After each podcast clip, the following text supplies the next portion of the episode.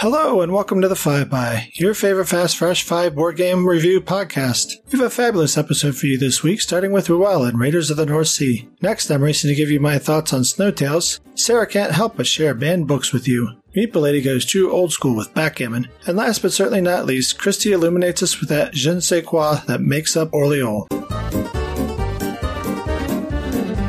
As a Viking looking to impress your chieftain, you work to gather resources and assemble a crew. Once your crew is ready, you'll travel the North Sea to raid outposts, monasteries, and fortresses.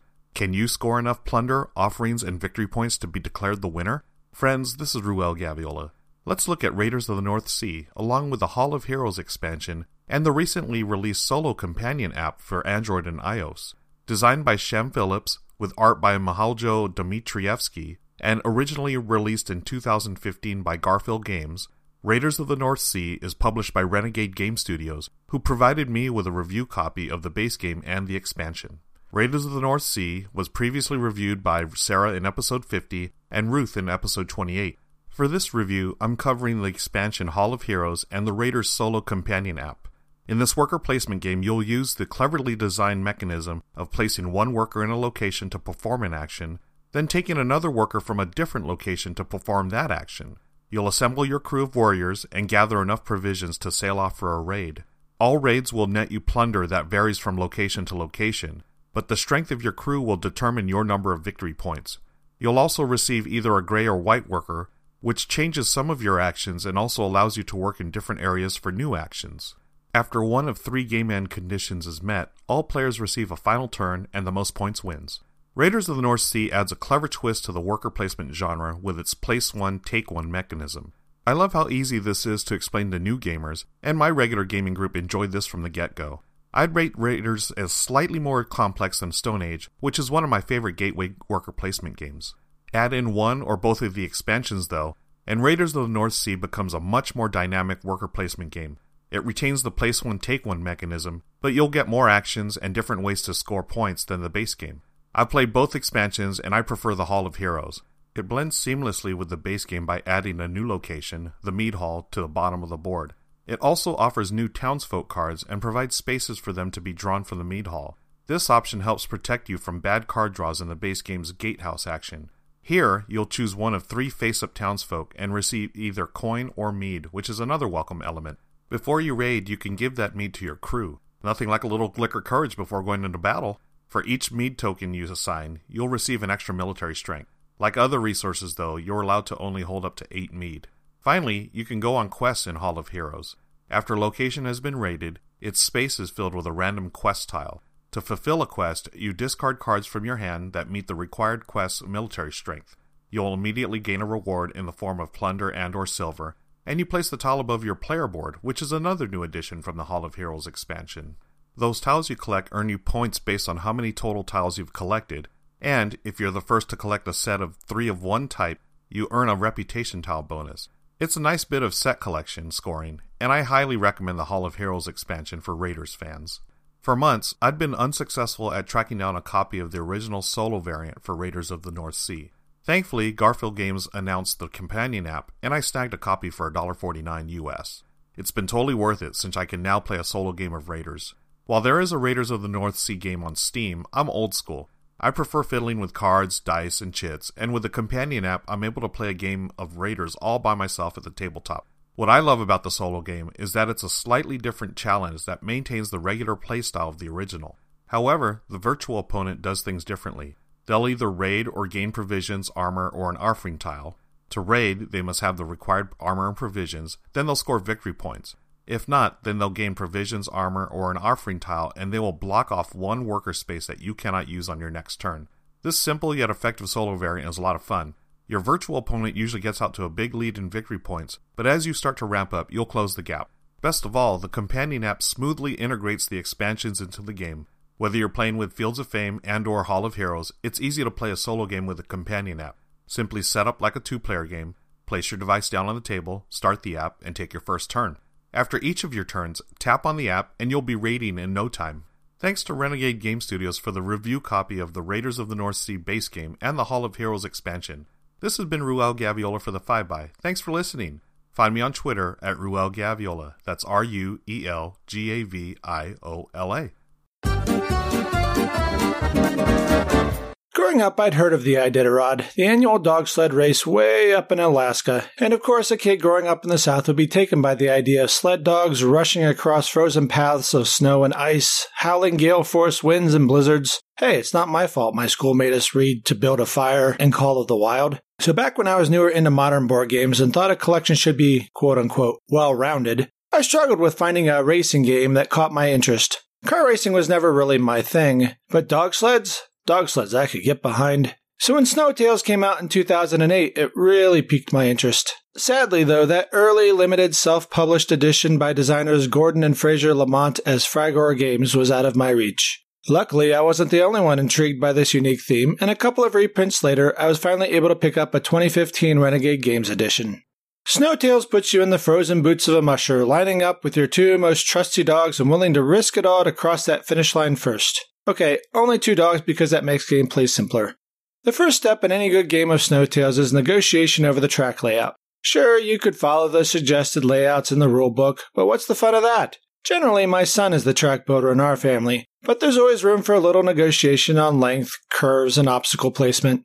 You want a long, fast stretch at the end to blow past the finish line? Or something that requires a little more finesse. Once the track is built, everyone lines up their sleds with starting pre printed strength 3 dogs and 3 brake, and draws 5 cards into their hands. As with actual mushing, I assume, the goal to winning a dog sled race is balance, finesse, and occasional reckless abandon. Anytime your combined dog values exceeds your brake value, your sled moves forward. That's really the main gist of the game. Everything else is details. At the start of each player's turn, they choose which cards they wish to play. They can play one to three cards, but all cards must have the same number on them. You can play cards to the dogs, affecting how strongly they pull and in which direction, or a card to the brake to speed up or slow down your sled. Again, anytime your combined dog values exceed your brake value, your sled moves forward. So if you have two value 3 dogs and a 3 brake, then that's 6 minus 3, or 3 spaces forward. But if you have two value 2 dogs and a value 4 or greater brake, well, then you're dead in the water. Which may be the choice you want to make that turn because you must play at least one card for each round, and sometimes that's your best option as other cards would send you off the track or pass a speed check at way too fast of a speed because doing either would cause damage to your sled. Damage is a nice and simple concept in Snow Tails. If your sled takes damage, you take one of your damaged cards and add it to your hand. Now you have fewer playable cards and so fewer choices. Damage decreases your options and flexibility. The other type of damage is crashing into an opponent's sled, at which point you end your turn and do not get to redraw up to 5. Sometimes you'll want to do this intentionally, but often it'll be on accident. The other movement type is when you have your dogs pulling with different power values. This causes your sled to drift between lanes. This is important because there are obstacles and curves on the track that you must steer through. The difference in power between the dogs affects how many lanes you move during your normal forward movement. For instance, if you have a forward movement of 4, but your dogs are a 5 and a 3, then you drift two lanes as part of that movement. You get to pick when, but you must complete as much diagonal drift as possible during your forward movement. Drifting is cool, but what your dogs really want to be is in harmony, pulling with the same strength. When your dogs are in balance, then you get extra movement at the end of your normal movement phase. You get extra spaces equal to your current position, so it's a great catch up mechanism. Okay, so that's how the game is played, but how does it feel? Well, I've never mushed a dog sled, but Snowtails is a tense, stressful experience, with only so much planning one can manage to do. The hand limit of 5 can really hamper what you're trying to accomplish, but there are multiple ways to get what you want. Want to go faster? You could play two higher strength dogs, or you could decrease your brake. Adding one high value dog would give you more movement, but would also make you drift. Is that okay? These are the questions you'll be asking yourself each turn, trying to figure out what cards to play and which to save for next turn to keep yourself from crashing. When should you pour on the speed for a round or two? And when should you slam on the brake hard? If you play two fives, you're going to fly, but that might not be a good thing depending upon if there are curves or a tree coming up. Mushing can be difficult to balance correctly, yet the underlying mechanism is so simple my son grasped the basics at a pretty young age and has been playing it with me for years. Snow Tails is a tight, tense, thematic, and most importantly, fun racing game that my family enjoys. The whole experience from gameplay to components has been top notch in my personal experience with it. If you're an Iditarod fan, a dog fan, or a race fan, I recommend you give it a try. Until next time, if you have any questions or comments about Snowtails, you're welcome to reach out to me on Twitter at Mike Grizzly. I'm not going to start this review with the words in these uncertain times because I'm really tired of hearing the words in these uncertain times. But the truth is, with things the way they are right now, I don't often have the energy or focus for a big, heavy game. Those games are great, I love them, and I'm looking forward to enjoying them again someday. But games that take hours of time and intense concentration, I'm just not up for that at the moment. I need a game that will give me a fun mental break, something that will help me relax and unwind after a day of video calls for work. A gaming snack. And that's where Banned Books comes in. Designed by Jason Tagmire and published in 2018, Banned Books is part of the Wallet Game series by Buttonshy, who specialize in micro card games that are easy to set up and learn and are so small they fit in a tiny plastic wallet. Banned Books is a solo game, and while I play solo games all the time, I'm especially glad to have a new one right now. The best thing about Banned Books is that, like all Buttonshy games, it's priced for the budget of these uncertain times, quote unquote. You can get the physical game for $12 from the publisher's website, buttonshygames.com, or you can get a print and play from PNP Arcade for $3. I don't normally do a lot of print and play because, to be honest, I just don't have the time for it. I'd rather spend my gaming time playing games than printing and trimming cards. But Banned Books is a good print and play game because it's a micro game. There are very few cards to print and trim.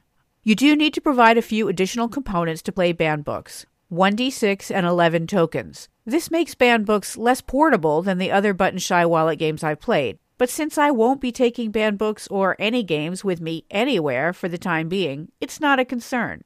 For the tokens, you can use coins, beads, Lego, cubes from another game, whatever. I have some dry erase tokens that I can label, so that's what I use, but they can be anything. Gameplay in banned books is simple. You play a character from a book that has been banned at some point in the US Atticus Finch, Huckleberry Finn, and so forth. There are three adversaries, the powers that be, trying to stop you from. Well, to be honest, I'm not exactly sure what you and the powers that be are supposed to be doing. I have to say that the theme in banned books is quite thin. When I play, I don't feel like I'm doing anything related to books. You play a character from a book, but all that means is that you have a card in front of you with that character's name and picture.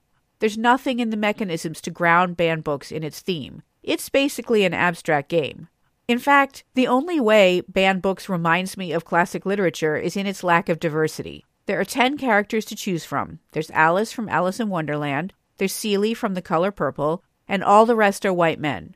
I can see that focusing on classic literature boxed them into being undiverse, since diversity in literature has been so long overlooked.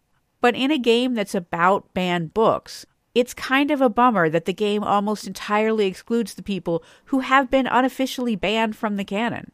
It would have been easy to do better. In some cases, they could have used the same book. The To Kill a Mockingbird card could have been Scout or Tom instead of Atticus. And if The Color Purple was really the only banned book with non white characters they'd heard of, a quick Google for banned books by black authors, banned books by Latino authors, banned books about women would have given them a wealth of material. But setting all that aside and treating banned books as an abstract game, how is the gameplay? You have these three powers that be cards, and each one has a numbered track on it. You also have five cards showing different actions you're allowed to take, like moving your tokens forward on the tracks, slowing the powers that be down, or using a special character specific ability. Each round, you roll a die to see which of the powers that be advance their tokens. Your goal is to advance two of your tokens to the end of the track before two of the powers that be do. Each time you use an action, you have to flip it over, and it can't be used again until you take the flip action, which flips all your action cards back over and readies them for use. I found myself wanting to wait as long as possible before doing this to make the flip action more effective. But the catch is that the more cards you have flipped over, the more likely the powers are to activate. I love the push pull balance of trying to move your tokens forward as fast as possible against the defensive goal of slowing the powers that be down as much as possible. I've also enjoyed trying out different characters, seeing which abilities work best for me. I found that some of the characters are easier to play than others, and you could choose a character you found less powerful to make the game more of a challenge. You can also adjust the powers that be to ramp up the difficulty level. Although, to be fair, Banned Books is never going to be that different from play to play. That's okay, it doesn't need to be. Not every game has to be a magnum opus. Banned Books does one thing and does it well. It's a gaming snack, a quick tactical solo game that hits the spot when you need a little break from everything. And that's Banned Books. My name is Sarah. Look me up on Twitter at Sarah Ovenall. Especially if you know of more fun little solo games. Then I really want to hear from you. Every so often, I'm watching a movie or TV show, and a backgammon set shows up. I immediately pause the program to examine whether they're playing correctly or it's just being used as a prop. For myself personally, backgammon for many, many years was just a game that existed, a game that many people always randomly had in their house, probably a gift from their grandparents or a friend, it's a game I'm surprised that a lot more people don't know how to play, considering how old it is. It's ancient, with its roots tracing back nearly 5,000 years in Mesopotamia. I finally learned to play the game as an adult, and it's been one of my absolute favorites ever since. I keep a set in my car so I can bust it out at any time, and people, I have. Backgammon is a classic two player game that combines strategy and luck. It's played on a board, often built into a mini little suitcase, and two players sit across from each other. Each player has 15 pieces, also known as checkers, two dice in their matching color, and a dice cup. Players must move all their checkers around the board in one direction into their home area, which then they can start bearing off the pieces. The problem is, your opponent is moving in the opposite direction and can hit you, forcing your checker to start its journey home all over again by entering at your opponent's home board, which is the farthest area from your home board. When you open your case, you'll see that the board is made up of 24 points, which look like long, skinny triangles, and the board is divided into four quadrants. For the purposes of this review, I'll call the points spaces instead, so it doesn't sound like we're constantly talking about victory points this entire time. Checkers sit on a space and move in a horseshoe pattern around the board. Your home board is the set of six spaces closest to you, and your opponent plays the mirror image of the same board. Each quadrant on the board has exactly six spaces each. There is a standard setup for the checkers at the start of the game. Then players begin by rolling one die each, and the player with the higher die goes first. They move their piece or pieces exactly according to what's rolled in one direction toward their home board. For example, if a 2 and 4 were rolled, the player moves one piece two spaces and another piece four spaces, or they may move the same piece two spaces and then four spaces. To be able to move into a space, it has to be empty, or it has to have your checker sitting in it, or just have one checker of your opponent sitting in it. If there are two or more checkers of your opponent sitting in that space, it is blocked and you cannot land there. If there is one checker sitting there that belongs to your opponent and you decide to move in, their piece gets knocked off and goes to the bar, which is usually the middle fold of the case. Your opponent must then roll into an open space in your home board, which has their starting spaces. On future turns, players take turns back and forth, plopping their two matching dice into their dice cup and rolling. Players continue until one person bears off all their checkers from their home board. A player cannot start bearing off their checkers until they're all in their home board, and even then, the player must be able to roll high enough to get them off the board. The first player to complete this is the winner. There is a lot of back and forth in this game, and while it's true that a couple of bad rolls could set you far behind, there is strategy in how you move your pieces.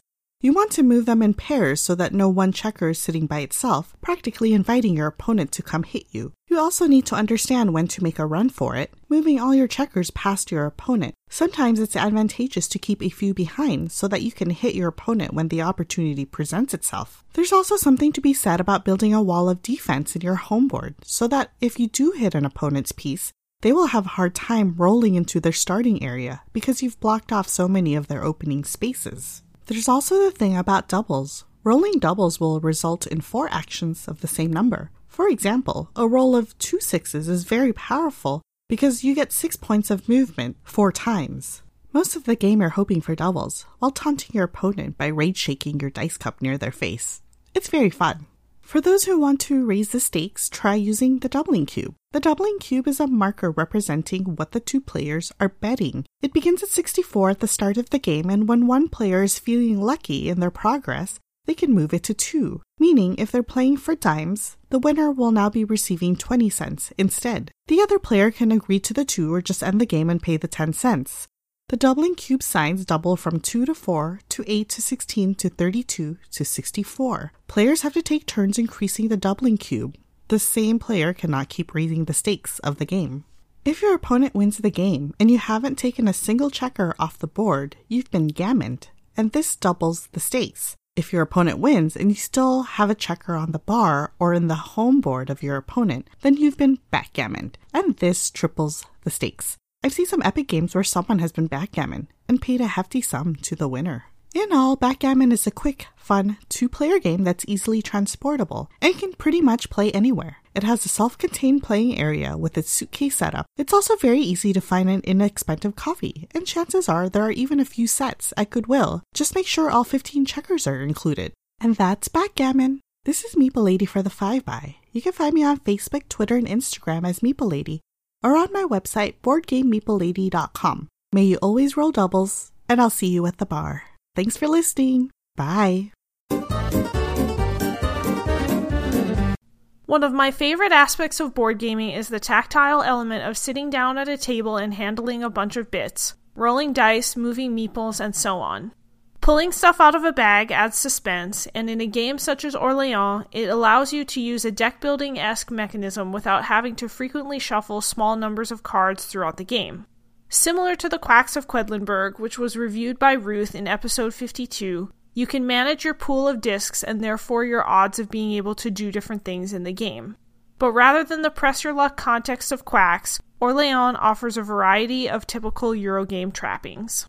Orleans is designed by Reiner Stockhausen and published by Tasty Minstrel Games. The art is by Clemens Franz. The setting of the game is medieval France. It has a map that you can travel around on by land or sea, picking up goods of different types and values and building trading posts as you go. There is a development track, aka the book track, that functions as a victory point generator, and there is a variety of buildings you can build to get different actions that are available only to you. The characteristic bits in the game are these colored tokens that represent different types of villagers, such as merchants, knights, farmers, monks, and so on. Each player has their own personal player board in front of them. In order to take actions in the game, you pull villager tokens out of your bag and place them in front of you in various combinations. Fulfilling a combination on your board allows you to take the corresponding action, and for some of those actions, you also get a matching token to add to your bag. Possible actions include getting money, making actions easier by placing a gear over a token space on your board, building buildings that get you special actions, traveling around on the map, building a trading post, going up on the development track, and increasing the number of tokens you're able to pull from your bag each turn. There is also an action that allows you to slim down your bag by exchanging your surplus tokens for various bonuses. This becomes important late in the game when you have lots of extra tokens, as some of the bonuses are important for endgame scoring. Your score on the development track is used as a multiplier for the number of trading stations you've built and also the number of these little citizen tiles you've collected throughout the game. The citizen tiles come from the development track, the exchange of surplus tokens, and from acquiring villagers. Money is also important in the game as the ratio of coins to victory points is actually 1 to 1. Ultimately, Orleans is about the synergy you can develop between the stuff you're doing in front of you and the stuff you're doing on the main board. You want to manage your bag of tokens and your board improvements so that you're able to go around and take lots of efficient actions. Even though some turns will be less exciting than others, I've found that I'm usually able to complete the requirements for at least one action each turn. I appreciate that it always feels like I'm able to do something to advance myself in the game, as opposed to other games that require a lot of planning in order to avoid getting stuck. There is a great puzzly aspect to the basic mechanism of pulling out however many tokens and figuring out what combinations you can make that turn, as well as how those combinations might fit into a larger strategy. I enjoy the art by Clemens Franz. The small villager tokens are especially well done, and the colors are easy to distinguish, which is awesome. I would have liked to see more diversity among the different types of villagers, who all appear to be men. That said, there is not room for a ton of detail on these tokens. The citizen tiles are double sided, with one male side and one female side. Orleans is generally best with four and also playable with three.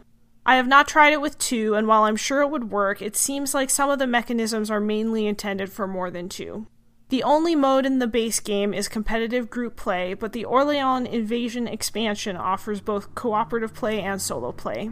Speaking of solo play, since Orleans gives you your own player board and requires you to combine tokens in order to take actions, some folks might think of it as multiplayer solitaire.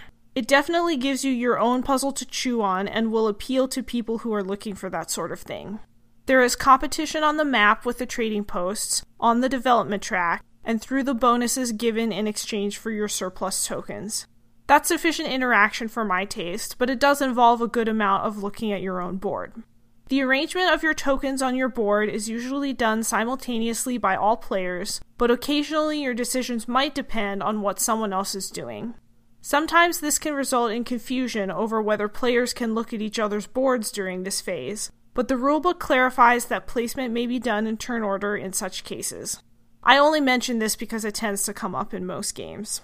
You can find me on Twitter and Instagram at D6CMarie. Thanks for listening and stay well.